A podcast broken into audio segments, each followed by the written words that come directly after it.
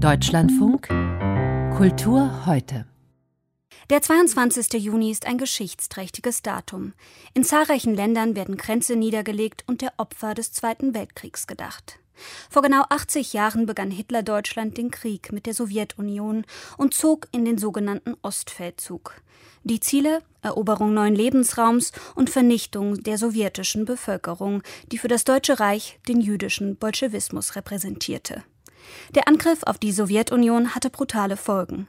Bis 1945 sollten dort mehr als 50 Millionen Menschen ihr Leben verlieren. Heute nun wird der Grundstein für einen neuen Gedenkort für die zivilen Opfer in der ehemaligen Sowjetunion gelegt. In der Nähe der russischen Stadt Gatschina durch die russische historische Gesellschaft mit Unterstützung von Präsident Putin. Ich habe unseren Russland-Korrespondenten Florian Kellermann gefragt, wie sonst an den Überfall vor 80 Jahren erinnert wird. In Russland, aber auch in anderen Staaten der UdSSR wie Belarus oder der Ukraine? Ja, es ist ein bisschen unterschiedlich. Also in der Ukraine wird das gar nicht so groß äh, begangen. Da hat auch der Präsident Volodymyr Zelensky heute einen Kranz niedergelegt am Grabmal des unbekannten Soldaten, aber es war nur ein kleines Ereignis. Ganz anders dagegen in Belarus und in Russland. In Belarus hat man darauf hingewiesen, dass dort ja auch mit die Kampfhandlungen begonnen haben äh, in der Nacht und deswegen hat es da schon heute Morgen, ganz früh am Morgen gegen drei Uhr eine Feier gegeben in Minsk und da wird es auch in Brest, wo die Festung Brest angegriffen worden ist, heute Abend ein Requiem geben.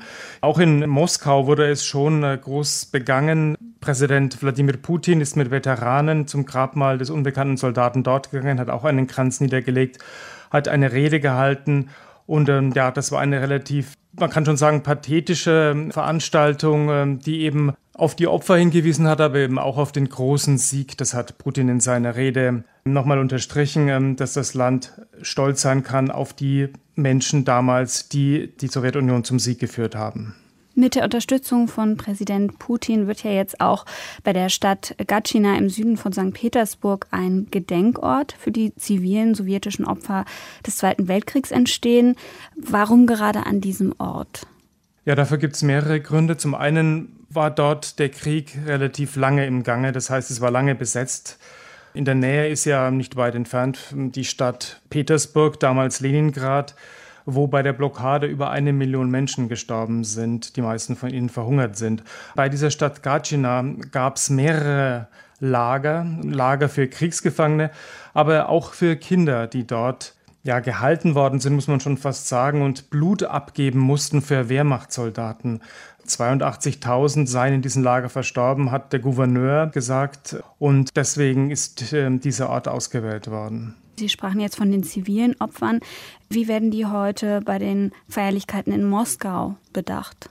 Sie spielen eigentlich nur eine untergeordnete Rolle, aber Präsident Putin hat sie erwähnt. Er hat gesagt, die Deutschen sind auch gekommen, um uns als Nation auszurotten, um uns zu Sklaven zu machen, um unsere Kultur zu vernichten. Und er hat auch das Wort Genozid hier genannt. Und er hat gesagt, dass eben sich die deutschen Besatzer bestialisch verhalten hätten gegenüber der Zivilbevölkerung. Aber ganz klar im Zentrum seiner Rede und auch der ganzen Feierlichkeiten hat der militärische Erfolg gestanden, also der Sieg über das nationalsozialistische Deutschland, das Heldentum. Wir haben einen wirklich großen Sieg errungen, hat Putin gesagt. Das darf nicht vergessen werden. Es ging eben auch darum zu zeigen, wir wollen auch weiterhin groß und mächtig sein. Das hat er auch so gesagt. Das sei das Vermächtnis jener Ereignisse damals.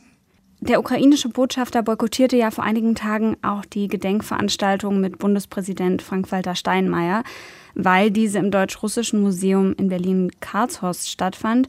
Wie brisant und schwierig ist es, richtig, in Anführungszeichen, an diesen Tag zu erinnern? Es ist natürlich nicht leicht, einfach weil der Tag instrumentalisiert wird, auch vor allem von russischer Seite.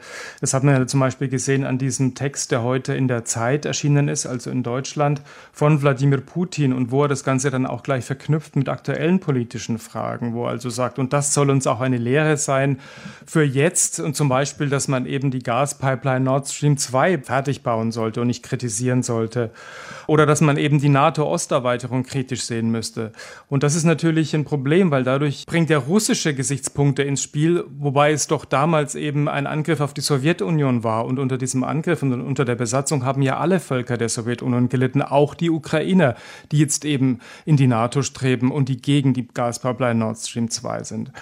Und äh, so wird das Ganze natürlich, obwohl es ein Gedenktag ist, ein geschichtlicher, wird das Ganze dann in die tagespolitische aktuelle Debatte hineingezogen und wird dadurch eben auch kontrovers.